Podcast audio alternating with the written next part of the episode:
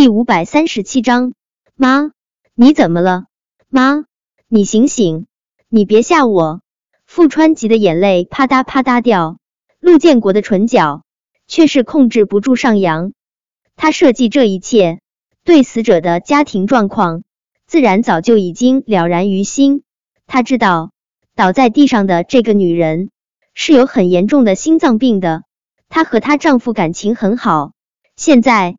她丈夫死了，只怕她受到的刺激太重，心脏病发作了啊！陆建国层层冷笑：“别醒了，死了才好呢。要是今晚陆氏大厦面前死了人，陆廷琛就算是能够证明碧水大桥没有偷工减料，他这陆氏总裁的位子也保不住。这个世界上的舆论就是这样，三人成虎。”就算是富川母亲的死跟陆廷琛无关，可这件事传出去，最终肯定会变了味。要是他加以引导，全世界的人都会误以为是陆廷琛在害死富川父亲之后死不认账，又逼死了富川的母亲。这么想着，陆建国连忙拨通了一个电话。那个有心脏病的女人昏倒了，一会儿她若被送去医院抢救，记住。一定不能让他再醒来！我要让全世界的人都以为是陆嘉诚逼死了他。打完这个电话后，陆建国就下了楼。富川的声音，闻者皆悲。他用力抱住自己那躺在地上一动不动的母亲，哭得撕心裂肺。妈妈，你醒醒，你不要丢下我！小川已经没有爸爸了，小川不能再没有妈妈，没气了。他好像没气了，陆氏逼死人了，我们要陆氏给我们一个公道。人群中不知道是谁喊了一声，现场顿时骚动起来。他该不会真没气了吧？陆建国找来的几个人，生怕事情闹不大，他们扯着嗓门大喊：“死人了，死人了！陆二少现场逼死人了，还有没有王法？有没有天理啊？”陆廷琛显然也没想到富川的母亲会忽然休克，他不由自主的蹙了蹙眉，尤其是听到那几个挑事者刺耳的声音，他的脸色更是暗沉的厉害。人心最容易被煽动，这几个人的话煽动性太强，就算是他刚才已经做出了承诺，若富川的母亲不醒，只怕这件事传出去，指不定会被描黑成什么样。让一下。陆廷琛刚想让汪铎打电话喊江医生过来，叶维的声音忽然在人群中响起。陆氏大厦前面被围得水泄不通，叶维费了好大的力气，才带着叶小宝和叶小贝挤到了最前面。看到躺在地上一动不动的富川母亲，叶维连忙拨开挡在他前面的那个男人，冲过去让富川把他母亲的身体放平。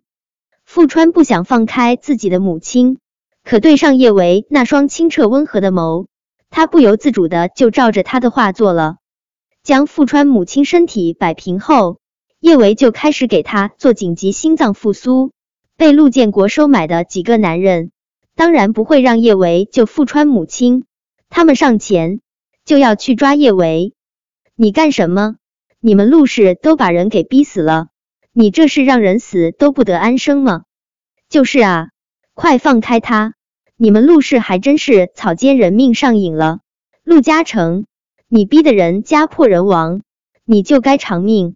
那几个男人没能抓到叶维，陆廷琛手下的保镖将那几个男人团团围住，饶是他们有通天的本事，现在也无法施展。陆建国已经匆匆赶到了楼下。见叶维正在给富川母亲做紧急心脏复苏，他大手一挥，怒声喝道：“胡闹！人都这样了，还不赶快送医院？”叶维，你这是想把我们陆氏害死，对不对？陆建国是想要直接把叶维推开的，他是长辈，就算是他阻止叶维救人，大家也只会觉得他是对陆氏负责，不让叶维胡闹。只是。他的手还没有落到叶维身上，他的手腕就已经被汪铎紧紧攥住。汪铎那张斯文的脸上带着淡淡的笑意，只是眸中却带着刺骨的寒凉。陆三爷，叶小姐是在救人，请你不要打扰叶小姐救人。救人？他这哪是在救人？他这分明就是在胡闹。陆建国想要挣开汪铎的钳制，但是汪铎看上去精瘦精瘦的，力气还真不小。陆建国折腾了好一会儿，手腕依旧被汪铎死死箍着。他就算是有满腔的怒火，也无法宣泄。陆建国不能自己把叶维推开，他只能借助群众的力量，让大家一起抵制叶维。他红着一张脸，对着叶维怒声吼道：“叶维，你给我住手！再不把他送医院，他活不了。叶维，你这是非要人家破人亡，你才甘心是不是？”他看了一眼红着眼睛站在一旁的富川一眼，伸出能动的那只手摸了摸他的小脑袋。哎，这孩子真是可怜啊！已经没了亲爸，现在亲妈也被人害的。叶维，你快点儿放开他！你非要这个可怜的孩子彻彻底底变成孤儿，你才开心是不是？